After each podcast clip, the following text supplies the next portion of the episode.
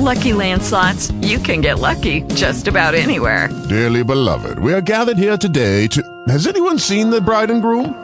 Sorry, sorry, we're here. We were getting lucky in the limo and we lost track of time. No, Lucky Land Casino, with cash prizes that add up quicker than a guest registry.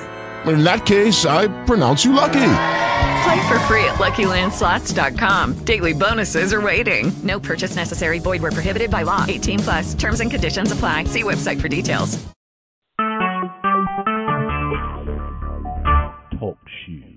Recorded live. Hi, my name is Sean Wright, and we are here for another episode of the Financial and Legal Podcast. Today we are joined by attorney Chad Van Horn from Fort Lauderdale, Florida. Chad, can you hear me? I can hear you just fine, Sean.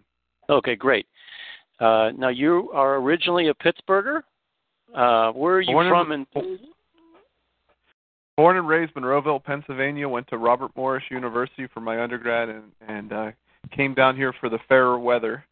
Um, I know that uh, you're in the heart of winter right now, so we're we're enjoying our 65 and sunny, while while you guys might be getting a little snow up there. yeah, we did. We did get a couple inches a few days ago, and it was down uh, with the wind chill below zero uh, this past weekend. So don't rub it in too much. Um, so uh any of it we um you and I met each other a few years back, uh, not in Pittsburgh and not in Florida, but rather at a conference for attorneys who were looking to learn more about student loan debts, uh, how to help clients who have student loan problems, and um, and you've been doing this kind of work for a couple of years now, in addition to your regular practice. Can you tell me a little bit about uh, your practice, your law practice now, and the types of clients you uh, you assist? Absolutely, and and because the student loan debt keeps growing, this is becoming more and more of my regular practice. Uh, I started as a bankruptcy practitioner, and I still uh, do file bankruptcies. I'm a certified uh, business bankr- bankruptcy practitioner, meaning I file uh, Chapter 11s, and I do also do consumer Chapter 7s and 13s. Um, but people have been struggling with student loans, as you're very familiar, and, and unfortunately, it's only getting worse. Where it seems like uh, these degrees are becoming much more expensive, um, but they're a key to not necessarily allowing you to get the jobs necessary to pay for these student loans. So we help people for from simple issues, uh, whether they're private uh, federal student loans to consolidations, to more complex uh, dischargeability issues, uh, whether they're qualified student loans under the IRS code, and uh, different issues that um, any issues that a student might run into. Now, one of the big questions that I get, you know, people call uh, about their student loan problems, or I might, you know, run into someone, um, you know, an existing client or just a, a, you know, a new person who, you know, they've got student loan debts and they have no idea what type of loans they have. Do you see this? I I see that every day, and uh, the the most common mistake is everybody says, "Well, I have Navient, so that means I have private student loans." And as you and I know, Navient is a servicer for Sallie Mae, which is a private bank now, and Navient is also a servicer for the federal government, um, the Department of Education. So the, the the key that I've told people when I, especially when I'm doing phone consultation, is like look for that little seal up top from the Department of Education um, because even some of the servicers they sound like they're federal federal loans, and some of the debt collectors might sound like they they deal with the federal government government. But uh, that's that's usually the hardest starting point for me is if, if somebody doesn't know whether they have private or federal loans because you have very different options depending on what type of loans you have. Now, do you uh, send people with their, you know, FAFSA ID number to the um, uh, National Student Loan Database website? Yes, I. Uh, that's always a starting point for us. I have them pull what's called their NSLDS report. That's nslds.ed.gov. Um, I always want them to do that, and I also uh, have them pull a credit report so that we can review the credit report. We can review the NSLDS report to see exactly what we're dealing with as far as loans. Now, for the listeners out there, um, you know, there's roughly about uh, a trillion, four hundred billion um, uh, dollars. a big number. And, yeah, it's really a big number of student loans, and and so and this is increasing uh, daily, and so uh, the t- the best statistic I saw was that federal student loans um, take up about 93 percent of that pie. Um, I didn't I don't have my calculator on me, but uh, even if you think that well, private loans only encompass about 7% of all student loans out there, it's still a lot of money. We're talking about billions of dollars of private loans. So, um, do you do you say would you say you um, in terms of the the clients that you have, do you get more folks with federal student loan problems or with uh, private student loan problems? Well, when when you discuss problems, it's usually the private student loans that are causing the bigger issues. So the, I would I have a couple different categories of clients. I have some clients that that really have no idea what what the student loans are, whether they're private, federal. They may have gone to one of these for-profit schools that have recently come under fire, and some have gotten shut down. Um, but with the federal student loans, the people that don't know what's going on with them, they usually come in whenever there something happens, and that usually something is an offset of their tax refund, uh, meaning that the Department of Education just takes the takes the tax refund directly from uh, the Department of Treasury, or they get that 15% wage garnishment that goes into effect, and and then they then they usually have, call an attorney and say, hey, how do I make this stop? With the private student loans, it, it's very different. People come in and they're trying to work something out, but they just don't have the programs that are available under the federal, under the Department of Education scheme that we have right now, as far as the income-based repayment or extended payment plans. Uh, the independent creditors do have programs, but usually they put you in default regardless of what program that you get into if you cannot make the contractual uh, contractually obligated payment. So those are the private lenders that don't have the income based programs, right?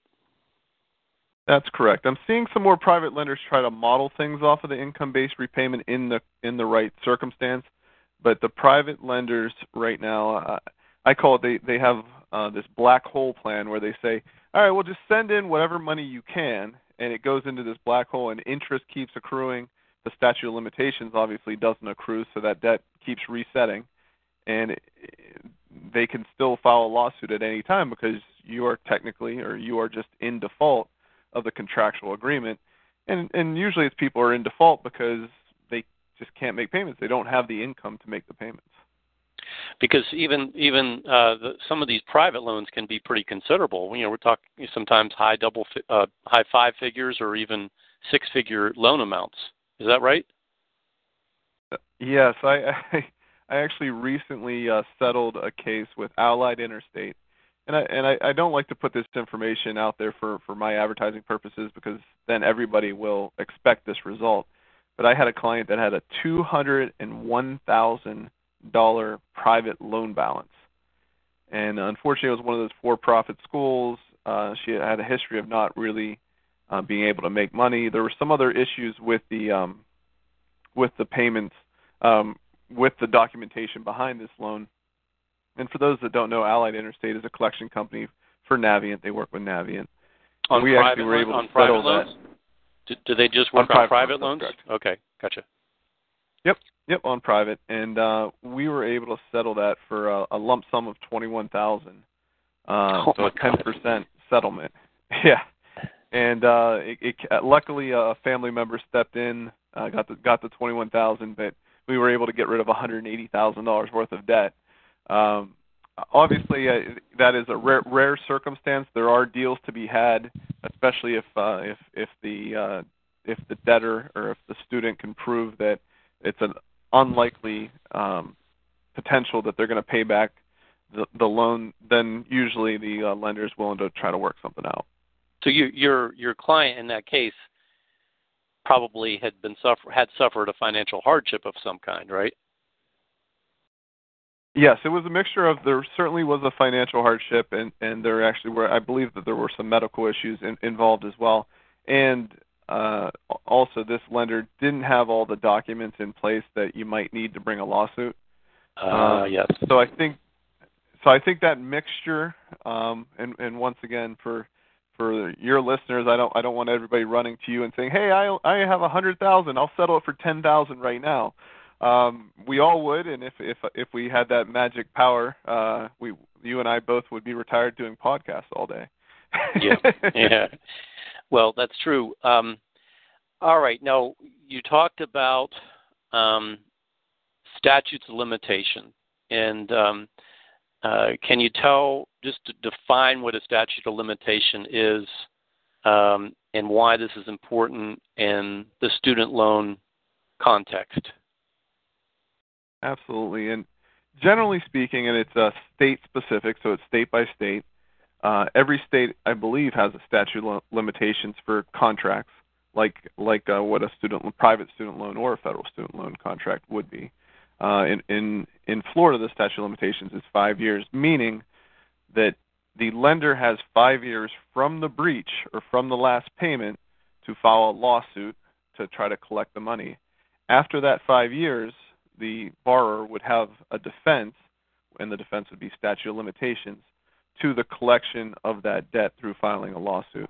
Um, unfortunately, the federal student loans uh, do not have the same uh, statute of limitations. There is no statute of limitations for the federal student loans.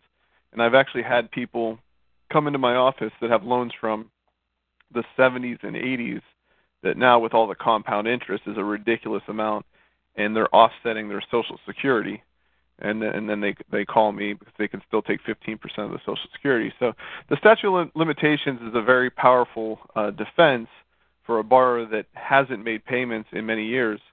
And unfortunately, we have a lot of borrowers out there that are delinquent and delinquent for for many years. But if you hit that statute of limitations, uh, that's when you you'll see these some of these collection agencies send out letters with with extreme discounts as well, saying hey, you know, we're, we'll we'll settle this for 10, 20 percent because they know they can't file a lawsuit.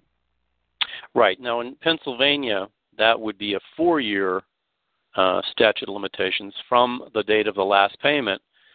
So, uh, do do you see, you know, people out there? Do you hear of people who have, you know, been coaxed into making a, a, a modest payment, and then that that resets the clock for them? Unfortunately all the time. And it, it seems to happen to the day before they come to meet with me. They say well i talked to this really nice person and they all, only wanted ten dollars. And you know i i realize that i haven't made payments in in in many years so i i wanted to try to work something out. And uh, unfortunately i the, the law at least down here it's it's pretty clear that if you make a voluntary payment uh it you got five more years to wait. And in in uh, the great state of pennsylvania you have uh four more years to wait and um, yeah, these debt collectors, like you said earlier, that it's a multi-billion, multi-trillion-dollar industry. So there's a lot of money that goes into the psychology of this and, and the collection efforts here. So um, that's why I always recommend to everybody that I speak with, you know, speak with somebody in the industry that understands how this works. Um, now, uh, so the the private, um, you know, student loans. Um, one of the you know unfortunate aspects of that that makes it difficult to defend them is that oftentimes there are co-signers.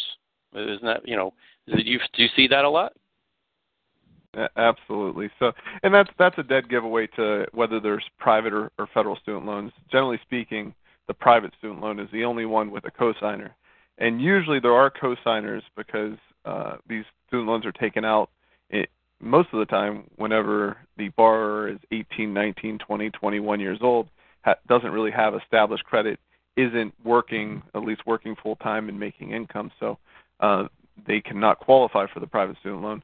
What, what we're seeing many times down here, uh, unfortunately, is uh, the cosigner has passed away or the cosigner is uncollectible because they're retired and their assets are, are protected, um, which that actually is a benefit in the negotiation um, but yeah, if you have a cosigner, you both are on the hook for a hundred hundred percent of what's owed. So um, you, you you can't just settle it. I mean, you can settle for one of the two, but they will go after the other person if it's not a global settlement between everyone.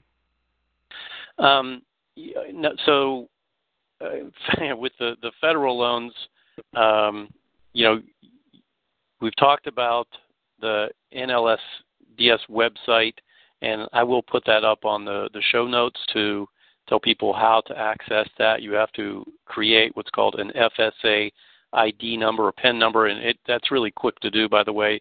This can all be done in five or ten minutes. Um, but that will show you, uh, you know, an account of every single federal loan you have, what the balance is, the payment, who to contact. Um, now, you get somebody who has a federal loan, Chad, or has a federal loan problem, and maybe you know they now have their wages garnished, um, which only the federal uh, lenders can do, at least in our state. Um, uh, what do you suggest to them? What do you offer to them as a way to help them get out of their wage garnishment? So with with once the wage garnishment is all, already in effect, you have limited options. So you can plead with the government uh, an undue hardship, and you can and you can show that you know I, I have um, taken care of multiple people. I have a medical hardship, and, and they do have a process for that. That actually um, uh, we've been fairly successful when utilized, but you really you you have to prove the hardship.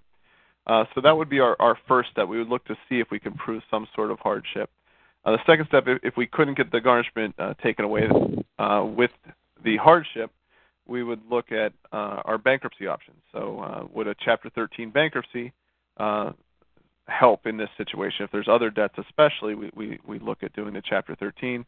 Benefits the Chapter 13, it immediately stops the garnishment, gets you into a monthly payment plan that you can afford based on you know the means test, and you know we'll go into that bankruptcy some other time, but uh, at least that gives you the immediate relief. Um, finally, the, there's a rehabilitation process. Uh, the rehabilitation process is, is good in that uh, it can it can remove some late fees, it can uh, fix your credit. The bad part about it is the garnishment stays in effect until you go through the rehabilitation process. So, and that's going to take roughly uh, nine months, right?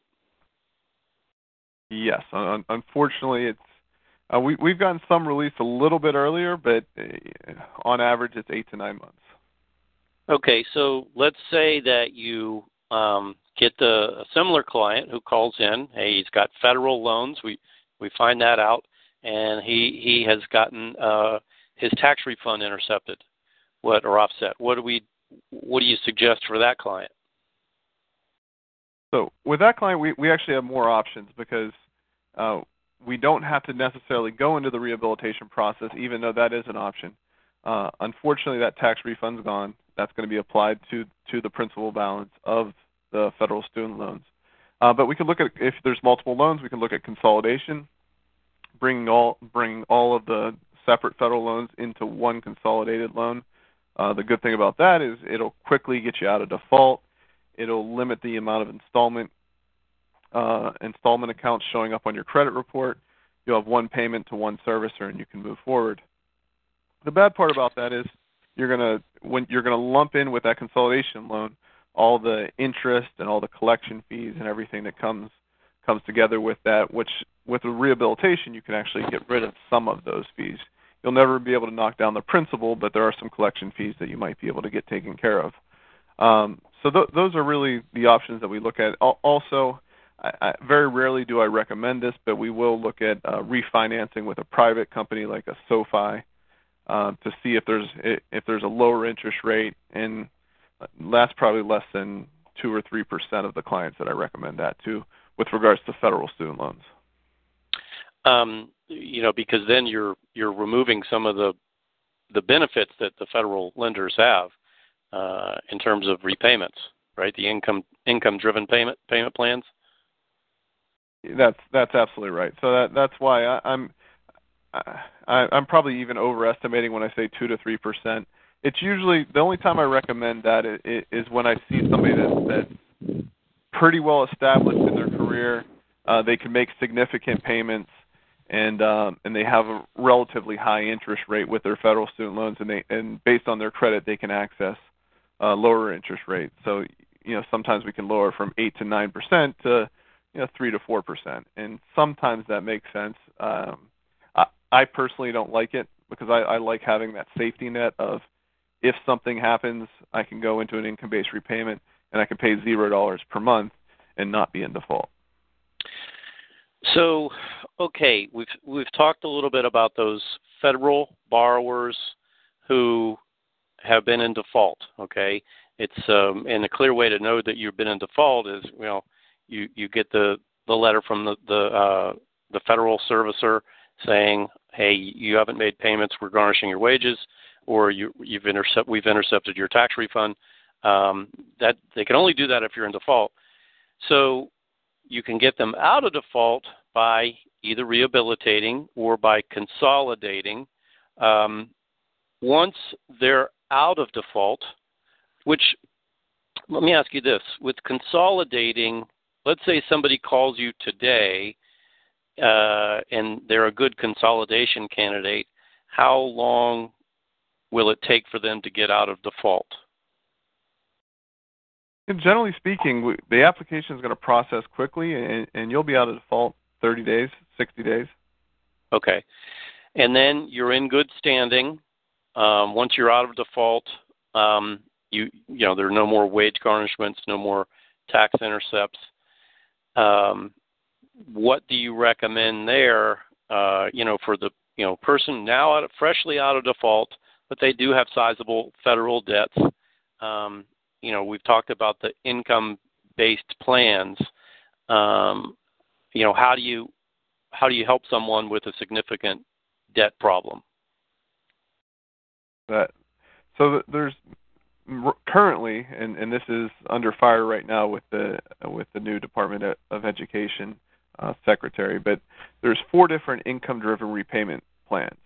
Uh, there's repay, uh, pay as you earn, IBR, and ICR. Um, and then those are the income driven repayment. And there's also the standard payment, there's the extended payment, there's the graduated, graduated, extended. There's multiple different programs. Um, those are based on your balances. We're just, right? Exactly. Those are based on balance, balance, interest, and time. The income driven is based on based on your income. Uh, and you're looking at 10% of your discretionary income for pay as you earn and revised pay as you earn um, in the income-based repayment.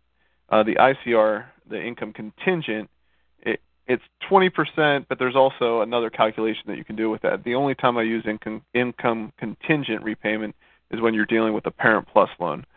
But for this discussion, let's let's assume that you know you have a bunch of um, direct loans or, or federal family education loan program that you consolidated, and and the three options are open to you: the revised pay as you earn, pay as you earn, and income-based repayment what we do is we run it through a calculator. We put in your income, your household size. Um, they do want you to take into your uh, spouse's. They want to take your spouse's income into consideration as well, especially if you file joint tax returns. There's a debate of whether you can get around that or whatnot. Um, I have seen it. I have seen it where if you file separate tax returns, they only look at your tax return because they that's what they base this income-based repayment program on.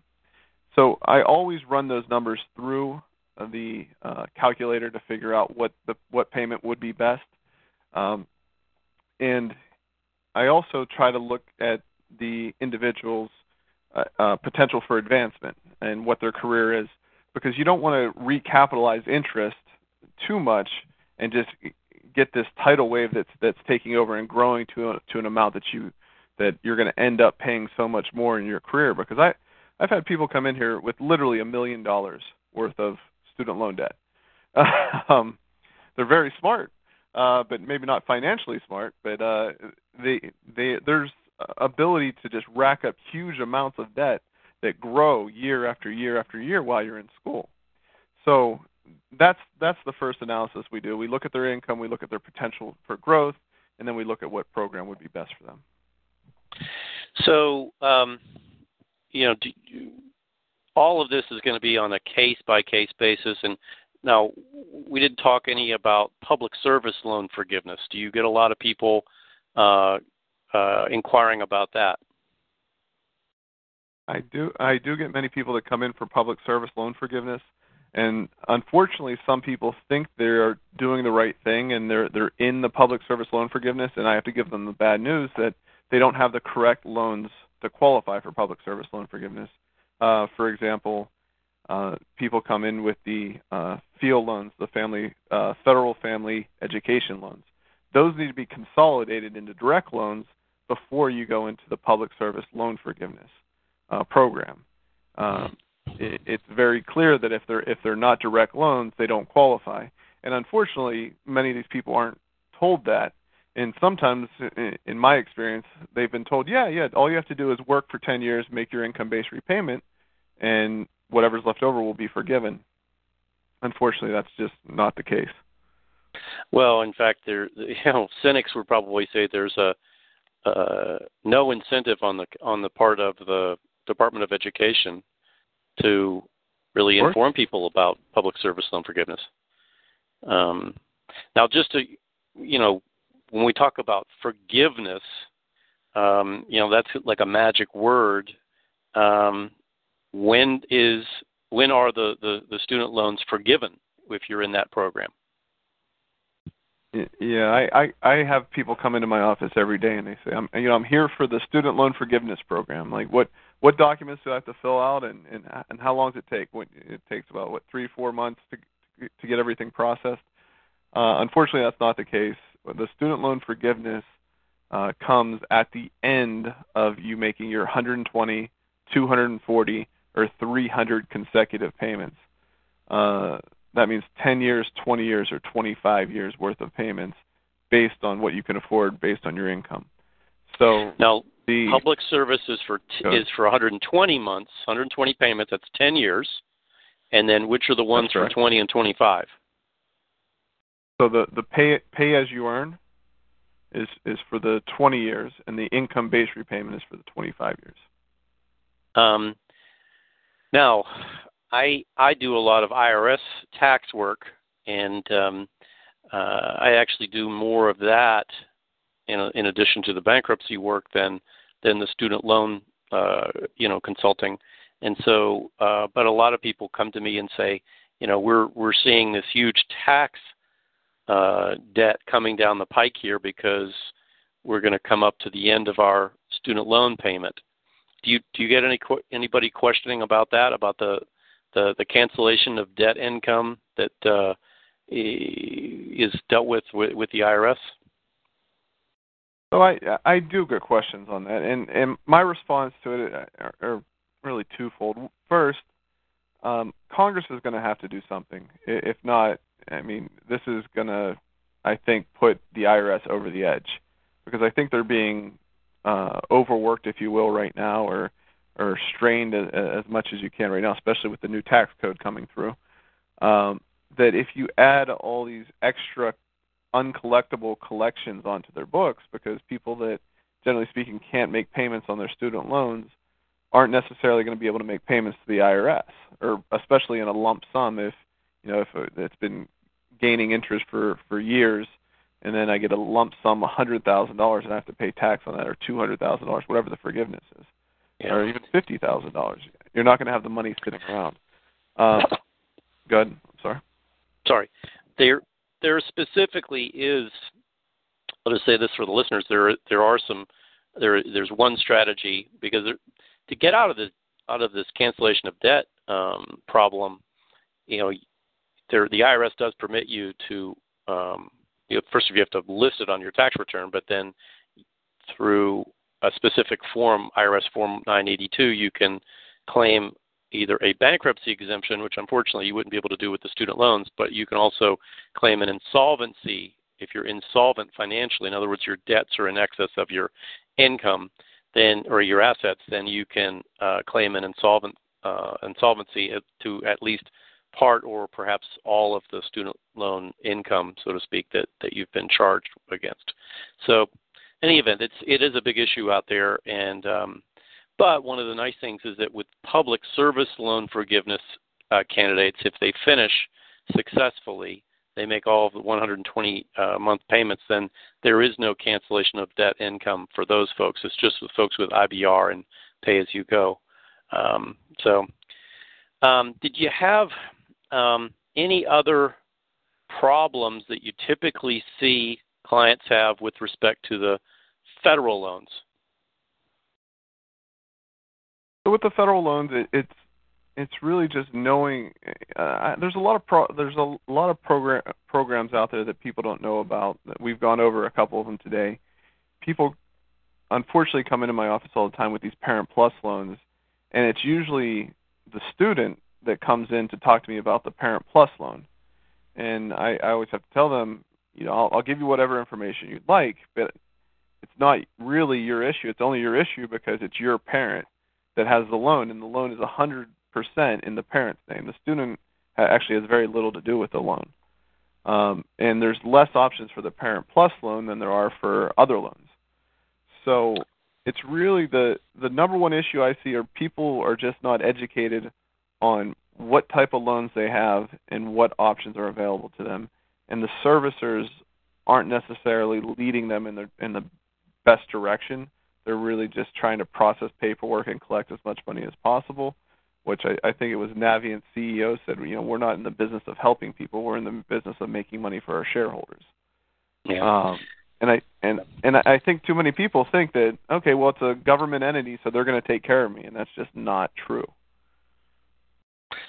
Um, now, what about some of these for-profit schools that have had to close, like Corinthian and a lot of its affiliates?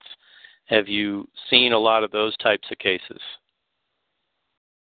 Uh, yes, I, I, I've gotten more phone calls than, than honestly I can I can take on those type of cases, and and the frustration is, and my frustration are with the headlines that you see in newspapers. You know, uh, federal government says they're going going to forgive loans uh, for people that went to Corinthian school, and they put a headline out there, but then there's no backfill in, execution. So they put an application process together, but then nobody's there to evaluate the applications. So in my experience, and and this is going back a couple years now, the applications that we put together and we followed up on, nobody really received the forgiveness that they were promised by by the different headlines, and that, and now it seems like the uh, Trump administration it is just rolling it back completely because, in, in my estimation, it was a disaster because it was it wasn't executed. It does make sense to have loan forgiveness uh, for for people that were taken advantage of, and the federal government wasn't doing its job as a watchdog on these federal loans.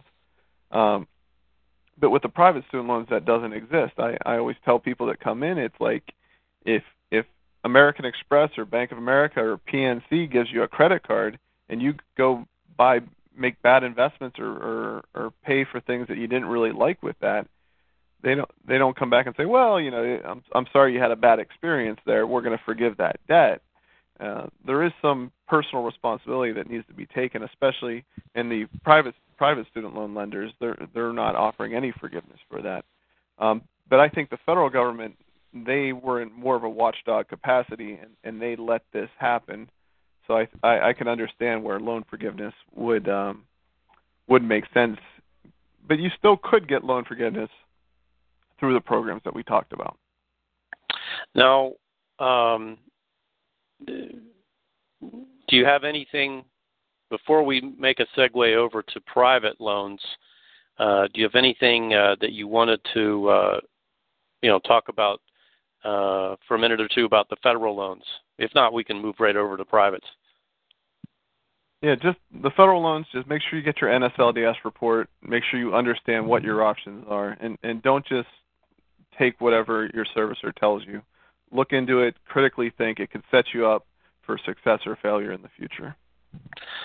Um, you know, one of the you know things I see over and over and over is that people just sort of sit in you know forbearance or deferment for a long time without actually being in one of the income-based programs. Do you see that a lot too? Yeah, that's but that's the easy thing for the servicer to do, and it, and you know most most borrowers don't know any better they qualify. The first thing people do whenever they lose their job, they call. They say, "Hey, can I get into forbearance?" And that doesn't make any sense because your income's zero. So you might might as well get credit for those payments of zero dollars a month. And, so just so people understand, uh, they can actually be in a an income based plan, income driven plan where they're paying zero and they're getting credit for it. That's that's correct. So it's the It's the same as being in forbearance, except you're getting cre- credit for paying on time, and those payments go um, go towards the 120, 240, or 300. And uh, I'm I'm ashamed to admit it, but I I was one of those people when, when I got out of law school. You know, I I was uh, not making as much money as as I needed to pay my uh, law school student loans, so I put them in uh, I put them in forbearance, and then after studying a little bit, I said, well, that that's dumb. yeah. I, I I should get on a I should get on one of these income based repayment programs, and that that was many years ago, thank goodness. But um, but yeah, it's it, it's it's a tough lesson to learn. Um, it can be it can be the the price of uh, non-decision can be very costly because of the interest that gets tacked onto these loans. So um, it can be tough. Um, all right, so let's make our segue back over to the private student loans, and um, I wanted to talk about one little outrage that came up about two years ago, and I had never heard of this before, called um, automatic default. Do you remember hearing about this? I, I do. So, could you tell the listeners a little bit about it? So, uh, so I, I never, um, I, I'm never surprised whenever these debt collection companies come up with different uh, theories, and I guess maybe we should start. Maybe we should start back on um, and talk about the private student loans and when the default goes into effect. Go for Um, it. Yeah. You know, the, because it's very different than federal. Even though they use a lot of the same words, they have very different definitions. So, for federal student loans, if you if you miss one payment, you're delinquent, and you're delinquent until you miss 270 days worth of payments. The So essentially nine months. Loans, Yep. Yep, yep, yeah. Essentially, if you miss nine months worth of payments, then you're in default. Um, the private lenders, and, and I think I think it was Wells Fargo. Uh, back, I think Wells Fargo was the first one where basically, as soon as they executed the note, they were in default based on the contract terms. And and I don't I don't it, is that what you remember as well? Well, that certainly doesn't surprise me about Wells Fargo, but here's what the automatic default was. Let's say that um, I have a private student loan and they got me, they asked my grandmother to co sign. And I Uh, yeah, bankruptcy and death. I'm, uh, yeah, exactly. So I've made all of my private student loan payments on time. I'm in perfectly good standing and I've been making my payments for five years, let's say. Grandma has some financial problems. Unbeknownst to me, I have no idea, but a lot of senior citizens have financial problems, as we know, and um, she has to file bankruptcy. Well, when you file bankruptcy, you have to list all of your debts, no matter if they're in good standing or not. You have to list them all. And so the private student loan company finds out about grandma's bankruptcy and they default my loans. So now I'm in default Yep. because of grandma's bankruptcy. And also, it, so bankruptcy and death, if grandma has the audacity to die, then that also would trigger my default. I mean, heaven help her that she decide to die. And so this yeah, was how rude! How rude! yeah, I mean, so this is actually something that that was exposed by none other than the Consumer Finance Protection Bureau, and I didn't know about this. I never heard of it before, and it got it made the rounds because they did some press releases, and it's completely outrageous. And I haven't really seen much of it lately. Uh, I'm not sure if they're still doing that again because there is no defense, there is no possible explanation that the that these banks could make for uh, somebody innocently coming into you know especially the borrower's been making their payments ridiculous so all right we've Well, talked about go ahead yeah Yeah, in, in my opinion, it's all about having control. The, the banks want to have control over when they can call a note, whatever they can do, so that they know if if they have you in default, then they're in control. And, and I think that was just a, a way for them to be in control. now at least up here you know in pennsylvania what we see is a lot of private student loan lawsuits. Okay, um, now we we rarely see federal student loan lawsuits. I, I see some. I've had a couple, usually with you know, healthcare uh, student loans in which doctors get sued. But but let's back to go back to the the private student loan lawsuits because the federal government really because they have no statute of limitations. They've got these nice wage garnishment provisions that they can snap their fingers and garnish somebody's wages or take somebody's tax refund. The private student loan uh, lenders have got to sue, right? Do you see a lot of lawsuits in South Florida? A ton of national collegiate trust lawsuits down here for sure, and and very. I've represented a couple uh, a couple borrowers on federal student loan lawsuits, but yeah, most most of them have been uh, private.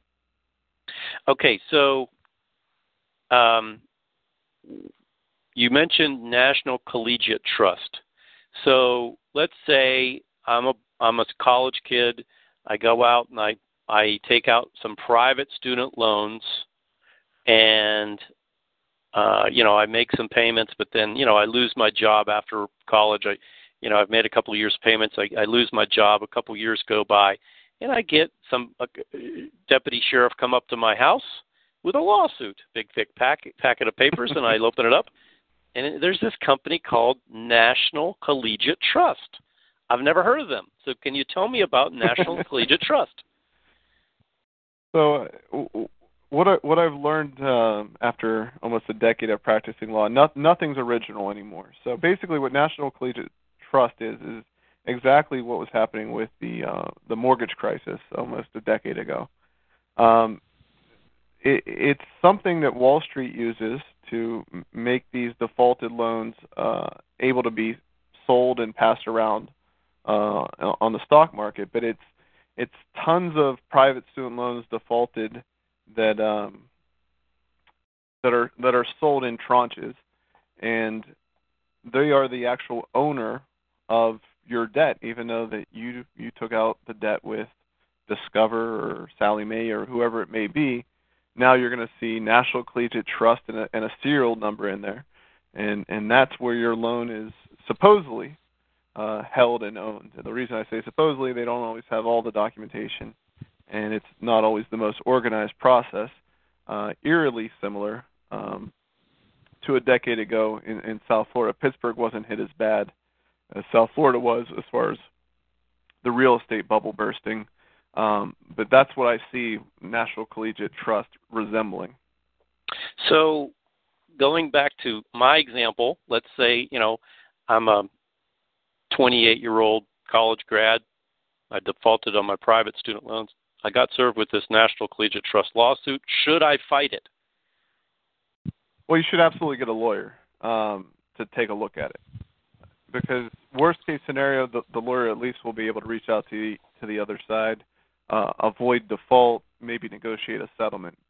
Um, best case scenario, they, they may find some flaws in there, or some defenses. We've talked about the statute of limitations defense earlier. Uh, there are other other defenses. Uh, uh, one of the more popular ones is to challenge standing, because you don't necessarily have or you don't have a direct relationship with National Collegiate.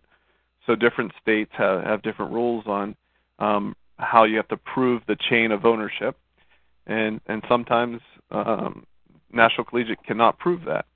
So I, I don't always recommend fighting if if it's a pretty clean file and it, it's a really big stack of papers that's very organized and and uh, somebody that's been through litigation can follow it.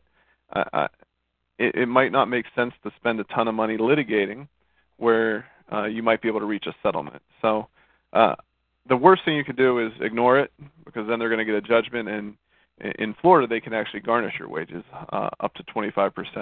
They can garnish bank accounts. Uh, so you you don't want to have that issue to deal with as well. You'd rather have it maintained if you can and, and know what your options are. So um, I'm you know I'm just wondering, you know the the average attorney might not know much about this uh, you know National Collegiate Trust issue. Um, you know, do you when you talk to uh, lawyers who are just you know regular civil litigation attorneys. Do you do you ever talk about this kind of thing? Do do they ever inquire about uh, student loan um, lawsuit defenses? Yeah, I, I get I get calls all the time from from attorneys that are getting into the student loan world. Um, it it it's not as simple of a um, uh, of litigation as some may think. It, it is more complex uh, than just a regular contractual dispute, in, in, my opinion. Just because you're dealing with uh, these trust and trust documents, and, and uh, at least in uh, South Florida or in the state of Florida, there's only two or three firms that deal with the collection of National Collegiate Trust, so they have a huge advantage on uh, most attorneys because they're dealing with hundreds, if not thousands, of these lawsuits, while uh, and a small practice attorney might only have a hundred cases total. So yeah. You, you'd want to you you always want to ask, and I, I, I say this regardless of of uh, what the issue is. If you're interviewing a lawyer, you always want to ask, have you have you handled something similar to this in the past? Um, you don't want to necessarily be the guinea pig um, because it could be an expensive mistake uh, for for you. Now, uh, okay, so let me ask you this. Um, you know, uh, some of our listeners may not know about um, the law known as the Fair Debt Collection Practices Act, which is a law designed to prevent or punish um, abusive debt collection practices. Um, do you see many of these private student loan debt collectors engage in um, you know abusive debt practices, debt, debt collection practices? I, I do see abusive debt collection practices, and I unfortunately I see it across the board. Um, the FDCPA, I believe, is is a good law, and um, we have a, a most states have a um, a state law. It's very similar. Ours is the Florida Collection uh, Consumer Collection Practices Act. Uh, in the problem with the FDCP and FCCPA, in my opinion, is the teeth of it are are getting taken out. Uh, it seems like almost daily, in that they're finding ways around uh, the violation, and it's difficult sometimes to prove uh, the violations. So the the, the case law, we, there's there's uh, many consumer groups out there that are fighting, um, but with the weakening of the Consumer Financial Protection Bureau, uh, with some recent cases that come out, uh, I haven't filed many FDCPA cases just because I, I don't see um, it, it's too hard to prove, and the judges, for whatever reason, haven't been as receptive to them. Okay. So you you know we've talked a little bit about settlement. You had the dramatic case that you talked about earlier, where you settled the two hundred thousand dollar uh, loan for twenty one thousand. Um, you know, do you, do you see many other private student loan borrowers that are able to successfully settle? Yeah, the the majority of uh, the private student loan borrowers down here that are in default and that do have uh, financial issues. In my opinion, National Collegiate would rather have somebody paying them money or have, rather have a lump sum of money than have a piece of paper that says maybe one day I'll be able to collect money. Um, mm-hmm. and and that's even even if they receive a judgment. Some people think once they receive a judgment, the negotiations are done as well. But once again, all the judgment is is a document that says you can legally enforce this debt. It's been through a legal process. So at that point, they're still willing to settle, especially if you can if you can show them, look, you're not going to be able to collect from me, but but I have an aunt, I have a cousin, I have a brother, I have a sister, I have somebody that's willing to step up and and offer you ten thousand dollars, twenty thousand dollars, whatever it is. I've also seen National Collegiate um, offer payment plans, and so if there was a fifty thousand dollar balance, I've seen them reduce it to thirty thousand uh, at five hundred dollars a month over si- over sixty months at zero percent interest. I, I, I always tell my clients, whatever payment plan you get in, make sure that you can afford it first off, and make sure there's a beginning and an end to it. Now, um, let's maybe close on uh, one big subject, and that you know, you, you, we're both uh, bankruptcy attorneys, and um, you know we get people uh, calling up to say, you know, hey, I want to file bankruptcy and get rid of my student loans. Um, I'm sure you've heard that more than a couple of times before. and yeah, uh, it's probably a daily occurrence now. Um, every one of my ba- almost every one of my bankruptcies seem to have student loan issues as well. Um, so, uh, have you have you uh, had many, have you done many cases involving uh, discharging student loans in bankruptcy court? I have I have done a few cases. I I wouldn't I wouldn't call it many. I'm trying to pick and choose my battles. Um, it, the standard for uh, discharging a student loan in bankruptcy still is a very high standard. So usually it comes into into play whenever there's medical issues. And generally speaking, I prefer to do it just with the private student loans instead of the federal because the undue hardship standard for a federal student loan the federal student loans have ways to handle if it really is an undue hardship in that you can qualify for a zero dollar a month payment. There's a, a total permanent disability discharge. There's other ways to deal with the federal student loans. So for me to ha- argue with the federal student loans, I have to argue to a judge. Well, judge, it's not fair for my client to have to fill out the uh, renewal every year, provide the financial information. Uh, it's not fair for them to have it on their credit report. I mean, there are some arguments there, but I think the stronger arguments are with the private student loans that just don't have these programs, and and they're just going to be out there after the bankruptcy. And the bankruptcy is designed to give somebody their fresh start. And yeah, I to- totally agree. So. I, I, I totally agree with you with respect to the federal loans. It's going to be it's going to be tough to overcome the federal government in you know because they have the um, medical discharge and and also uh, zero per zero per month uh, repayment plans if you you know have limited income. So um, uh, you know what we sometimes see here in in terms of um, you know, if somebody has severe, you know, severe medical problems and they file a bankruptcy and with the private loans is that sometimes this will, um, you know, be the catalyst to to get the private student loan lender to um, negotiate. Uh, I'm not sure if you see that at all. Yes, eh, and I, I do see that, and it, and that's what I love about bankruptcy. It does bring people to the table, and you can you can usually speak with a decision maker or somebody that somebody that actually understands what's going on uh, in, instead of talking to a brick wall at sometimes which, which sometimes it feels like. Yeah. Um, i totally agree. Well uh, now chad do you or are you also licensed to practice up here in pennsylvania? The western district of pennsylvania. Not not the state so just the federal so i can file bankruptcies up there. I see. Very good um, now, if uh, if folks want to contact you, um, I'll have it. I'll have your uh, contact information on the show notes. But how do they get a hold of you otherwise? Yeah, best way is to just go to the website vanhornlawgroup.com, V-A-N-H-O-R-N, lawgroup.com. Um, you could also email me at chad at cvhlawgroup.com or call me at 954 765 3166. And um, you, you'll take their call in the in the 75 degree weather without without any problem at all. While, uh, while while on the beach having a pina colada. well, uh, anything else you'd like to uh, any parting thoughts? Anything you'd like to close out with?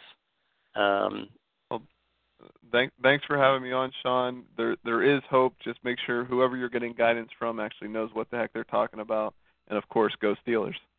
Here you go, Chad. Uh, we are we are uh, in the uh, early part of the playoffs of NFL, so uh, we do hope that the Steelers fare well, and uh, uh, you know, wish you a, great uh, remainder to your winter. Um, I'm sure you'll suffer greatly. Uh, 75, 80 degrees, and uh, think of us when you're when you're suffering down there. Uh, but thanks a lot for joining joining me, and um, uh, we'll put your information up on the website. And uh, thanks for thanks a lot for taking part today. All right, thanks, Sean. All right, take care, Chad. Bye bye.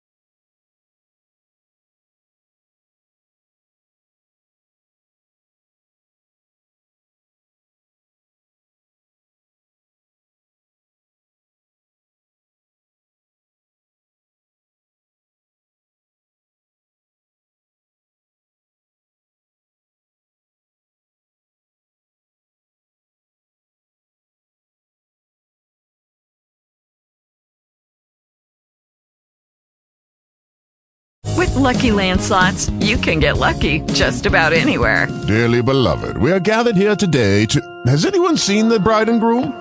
Sorry, sorry, we're here. We were getting lucky in the limo and we lost track of time.